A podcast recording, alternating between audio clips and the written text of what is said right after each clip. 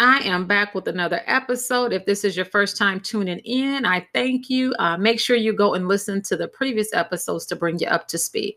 I am Cassandra, your host and the founder of Pray For Me Ministry. So today I want to talk about Elijah the Tishbite. Now, Elijah was a famous prophet, um, and that was very well connected to God. Um, in 1 Kings 17, starting in verse 1, Elijah says to Ahab, and Ahab was the king at the time, he says, As the Lord the God of Israel lives, whom I serve, there will be neither dew or rain in the next few years except at my command. Now, this was a bold declaration, first of all, because Elijah is standing in the king's court without an invite. And he makes this declaration to the king who was more evil than all those before him. And to make matters worse, this king relied on his own God, which was bound to control the dew and the rain. So Elijah's declaration would obviously cause a fraction. But because it was God that spoke through the prophet Elijah, God will prevail. Amen. So God instructs Elijah to leave there and to go back or to go by the brook Cherith, and he would command the ravens to feed him. Elijah goes as instructed, and the ravens brought him bread and meat in the morning and in the evening, and he drank from the brook. And it happened after a while that the brook dried up because there had been no rain in the land. God then instructs Elijah to go to Zarephath, and Elijah again did as instructed. After the drought had lasted a long time, God tells Elijah to go and present himself to King Ahab, and he will send rain. And what does Elijah do? He does as instructed. Amen. Elijah was very obedient. If you have if you don't see that yet, he was extremely obedient, very connected to God. Amen. So the two of them meet, and immediately Ahab accuses Elijah of being a troubler of Israel. Now remember, Elijah declared that they would not have no dew or rain only at his command. But Elijah tells him, I'm not the troubler, it's you and your father because you have forsaken God's command and followed after idols. So Elijah then puts Ahab to the challenge. Elijah tells Ahab to get all of his crew and meet him on Mount Carmel. So all 450 of them against Elijah, just one Elijah. Elijah asks the people, how long will you falter between two opinions? Are you going to serve idols or are you going to serve God? But the people couldn't even give an answer. So now Elijah challenged it. He poses a challenge. He says to give each of them a bull, to give me a bull, and to give Ahab a bull and his crew. And then we are, and they would prepare the bull, but they were not to physically put any fire under it. Elijah said, You call on your God, I call on my God, and the real God will answer by fire. So Ahab and his crew call on their God from morning to night. No fire, no response, nothing. They're crying, they're shouting, they're hollering, still no response. They even began to cut themselves as it was their custom with the hope of their God responding, with or gushing out with blood and still no response from their God. Mm. So now it's Elijah's turn. Elijah gets his bull and he begins to prepare it. And he even poured water on his altar. Mm.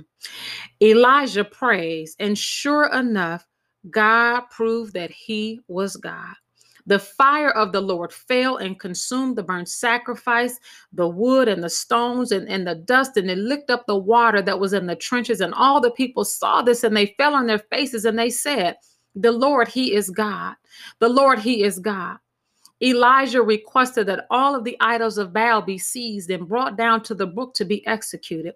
Now, you would think after such a, display of awesomeness of God that they would turn away from their wicked ways and serve the one and the only true God. Unfortunately, that did not happen for them. Chapter 19 Ahab tells his wife Jezebel all that that that had happened. And so what she does, she sends a messenger to Elijah saying, so let the gods do to me more also if I do not make your life as the life of one of them by tomorrow about this time. So she wants to kill Elijah now. Now, here it is. And when he saw her message, he rose up and ran for his life. Elijah was scared. Now, you're probably wondering how could a man in relationship with God, the way that Elijah was, be so scared and discouraged of this woman's threat? I bet Elijah was thinking after that display of awesomeness from God that that everybody would turn from their wicked ways and that that everything would be right, that all this evil would go away. But it didn't. That would have just been too easy.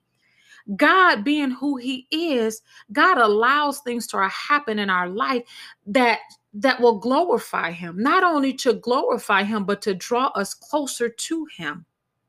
If God called you to something, He will make provision for it.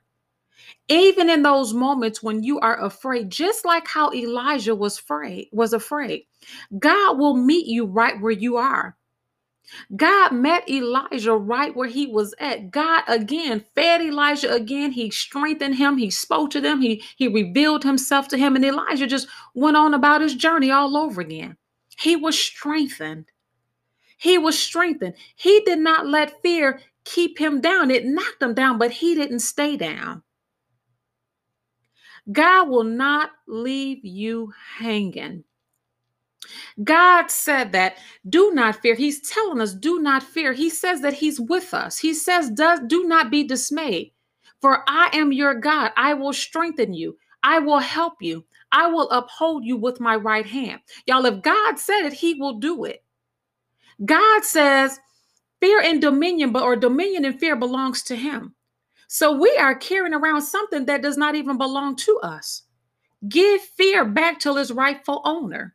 It doesn't even belong to you. It belongs to God. You don't have, a, have to live a life of fear because God did not give us the spirit of fear. He's given us the spirit of peace, love, and of a sound mind. So I encourage you don't live your life in fear. Read the rest of Elijah's story. Read his story again and allow his story to inspire you and strengthen you. God wants the best for you. When you are living in the spirit of fear, you miss out on all that God has for you. God wants you to live your best life with Him, of course. So, I, as I end this series, I pray to God that you were inspired. I pray that there was something that was said to inspire you to, to let go of this thing called fear.